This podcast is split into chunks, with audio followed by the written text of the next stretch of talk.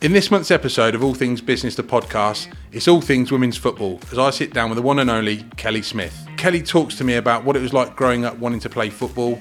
She'll tell us her thoughts on this summer's Euros, how far will the Lionesses go, and she'll also tell us who she prefers Ronaldo or Messi, England or Team GB. Kelly Smith, in my opinion, is the greatest English female footballer of all time. Wayne Rooney, Bobby Charlton, Gary Lineker. They are the only footballers to score more goals for England than Kelly Smith.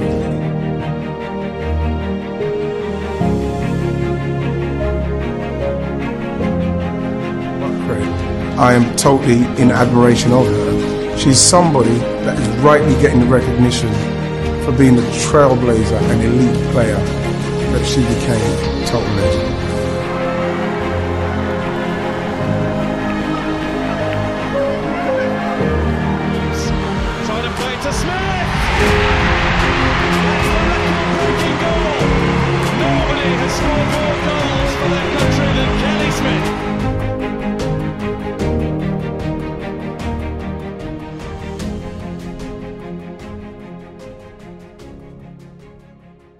Welcome to All Things Business, the podcast, Kelly. Thanks for having me.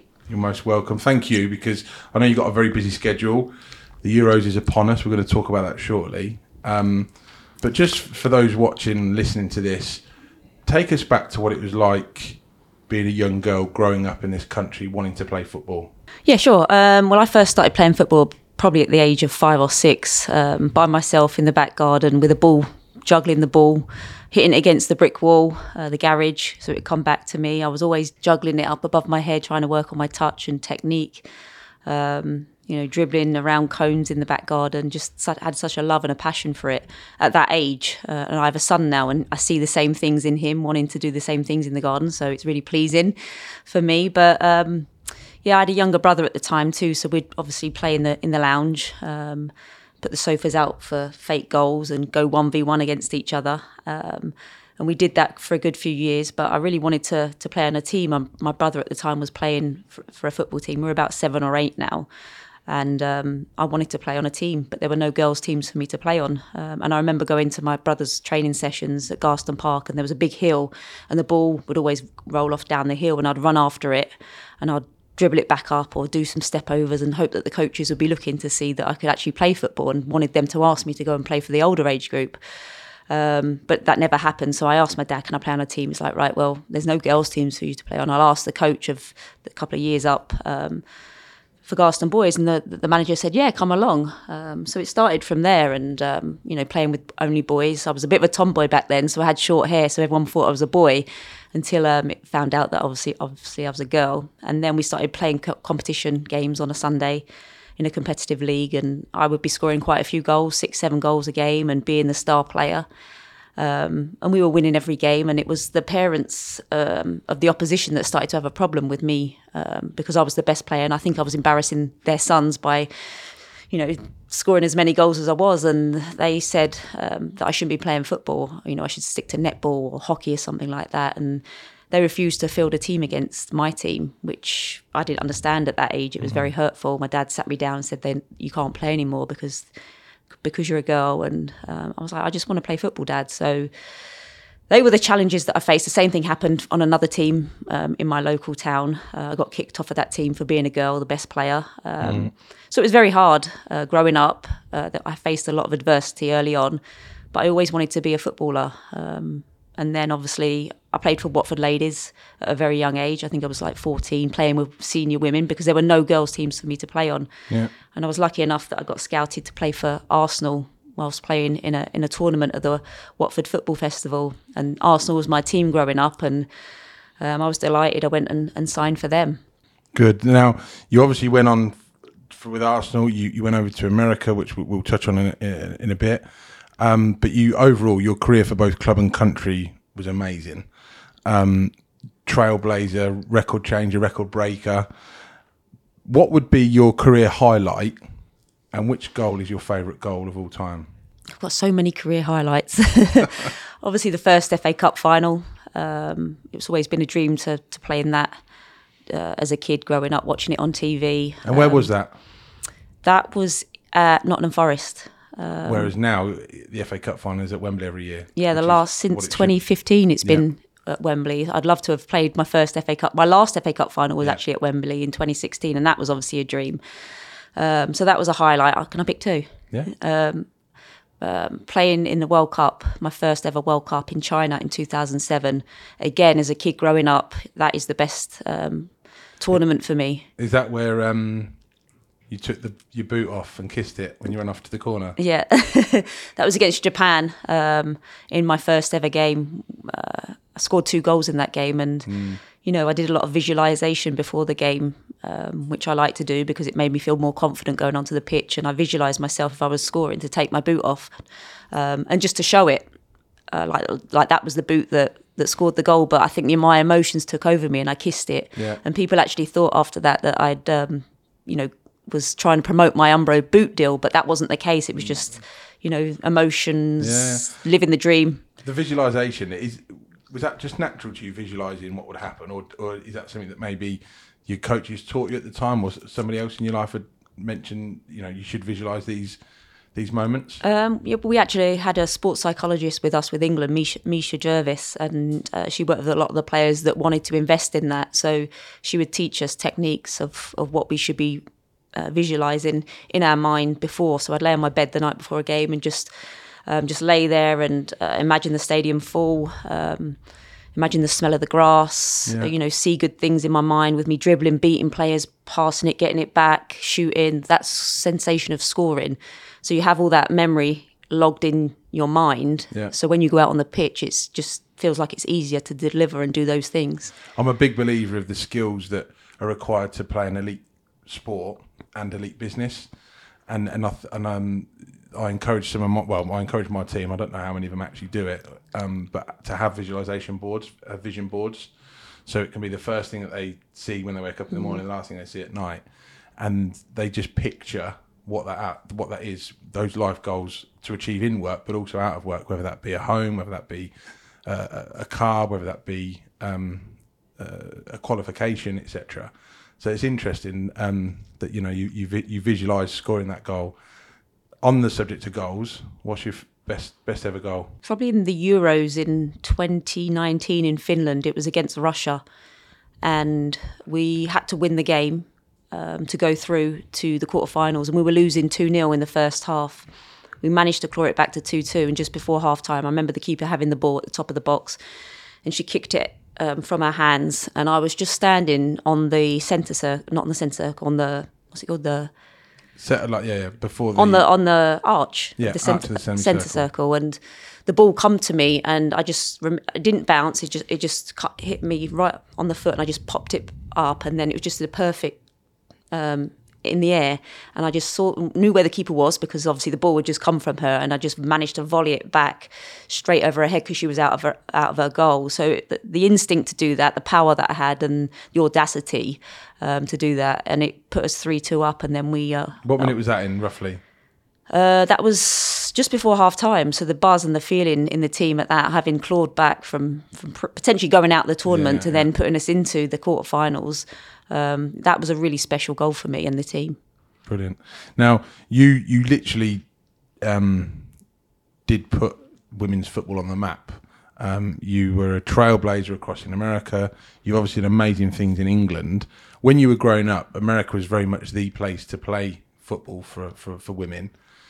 Do you think that's reversed now? And is England the place to play football for women? Yeah, when I was growing up, there was no professional league in England. We were having to pay to play the game. And that's one of the reasons why I left England to go to America because my dream was to be a professional player and be on a ball full time. And that's why I got a soccer scholarship and was training every day. Then the professional league started. I went straight into that. It would just seem more advanced. Um, but now, come full circle, you know, 20 odd years later, um, we have a full time professional league. The England setup now is fantastic with all the age groups. There's a pathway there. And I get a lot of young girls, you know, come to me and say, write to me and say, you know, I really want to go to America. And I say, you don't have to go to America now because for me, um, England is one of the best, if not the best league in the world in terms of the, the product, the quality of the players and teams now. Facilities. A lot, uh, facilities, a lot of investment from, from all the clubs. The FA are, are taking it serious now. They didn't back then. Um, so I just see our league growing and growing from here on in, and a lot of the top international players now want to come to England because of the TV deal. Now, a lot of the games, Sky have taken it, BBC have taken it. They're, it's now visible for everybody to see. So I say now you don't need to go to the states, stay in England. The game's amazing. Now, now on that note, Europe's best female footballers are coming here in the next couple of weeks because we've obviously got the the, the Euros. Um, each of the England group games is a sellout. The final is already a sellout, and being English, you know, we always want to talk about the final and getting there. Um, we always go mad as a country, and I and I cast my mind back to the, the the last Women's World Cup and Euros, in fact, and it was there was that buzz around the country. It was on mainstream media. It was getting front and back page headlines. Is it going to come home this season? uh, sorry, is it coming home this summer?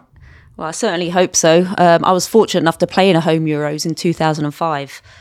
Um, and it was phenomenal just having that home support and the crowd. Um, it wasn't on TV as much back then um, as it, it will be here. Every game is going to be broadcast. So I know how special it is. And I think the England team um, are really strong. They've got a real deep, strong squad of a good mixture of youth and experience. And I was working uh, for ITV doing their first game in the build up to this tournament against Belgium. And the first half, they looked really good in terms of their creativity. Uh, they won the game 3 0. Um, they've got a lot of attacking flair and talent. So many different options up top. Yeah, exactly. Uh, probably the most attacking England side that I've I've seen um, ever. Um, I'm glad Fran Kirby's back in involved and amongst it because she's one of their better players. Lauren Hemp is going to be a world beater if not nat this tournament in a few years' time. She's absolute quality when she gets on the ball. She makes things happen. Chloe Kelly's back in the side. She's a very tricky player, one v one. Alessia Russo, you know, a different outlet, um, good in the air. Ellen White. Um, they, they've got so many. Um, obviously, the big one was Steph Houghton not making the side, and I think Sarina Wiegman um, has won a Euros before uh, with Holland in 2017, and she's very a very cutthroat manager. She's made that statement by not picking the captain. Um, so I think she's you know she's the person for the job. I think they can get to the final. I think they've got a, somewhat of an easy group. Austria, Northern Ireland. They've already played them before and beaten them quite heavily. So I, they they will. So I certainly think they'll get to the final. Who would be the team to watch? There's so many. Um, I'd say England, Germany. You can never write Germany off. France. I've got a, a full of stacked uh, international players that are very, very good playing for Lyon, PSG, um, Netherlands, the, the holders. They've got Miedema, who's renowned for, for goals. If there was one player that you could have in the England team from another nation, who who would that be? God, that's a tough one. Does she have to be European? Uh, well, mm, yeah, well, All right, okay. if we could steal someone from Yeah, another another country, another any other country. European, it would have to be Viv Miedema because of her talent and goal scoring ability. Um, I've watched her a lot uh, for Arsenal over the years. Her movement, um, her swag. She scores goals inside and out. She's such a threat, and I think she would slip right perfectly in as a number nine for England. The Medigold Health Group is one of the UK's most trusted occupational health and well-being providers, helping businesses to keep their people in work safe and well for over two decades. Delivering services including absence management, employee screening, and mental health and well-being programs to more than 2,500 clients, looking after 3 million individual employees. Twice winners of the Big Business of the Year award at the Northamptonshire Business Excellence Awards, Medigold Health are redefining corporate healthcare through their commitment to clinical quality and technological innovation, and supporting businesses of all sizes to succeed in achieving their workplace well-being goals.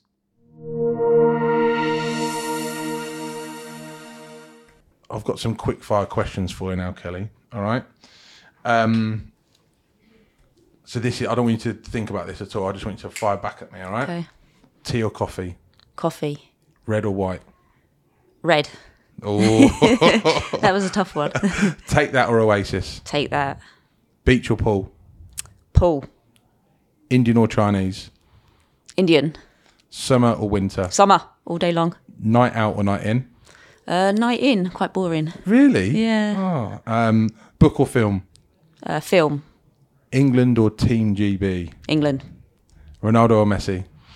Messi, Scoring a tap in or a 40 yard assist? Uh, 40 yard assist. Really? Yeah, it's more Yeah. more technique and more quality, I think, than just standing there and tapping the ball in. Okay. Premier League or Champions League? Premier League. Finally, Sunday the 31st of July, we are in the final at Wembley. You've got a box on the halfway line, and you can choose six people to join you, past or present, to watch the game. Which six people do you choose? Oh, God. Um, six people. Right. My dad, Yep. My hero. Definitely him. He'd love that. Actually, my son, because that would be his first ever proper Game. final game at Wembley. If he can sit still long enough, he'll have to take his iPad just in case. That's two. Um, I have to take my wife because she'd kill me because she always likes to come to the games. That's three. Um, um, past or present? Yeah. Probably my nan and granddad who have passed because it's a nice Yeah. gig for them to, to watch the game and they never actually really got to see me play that much. So for them to share in that joy of England um, at Wembley.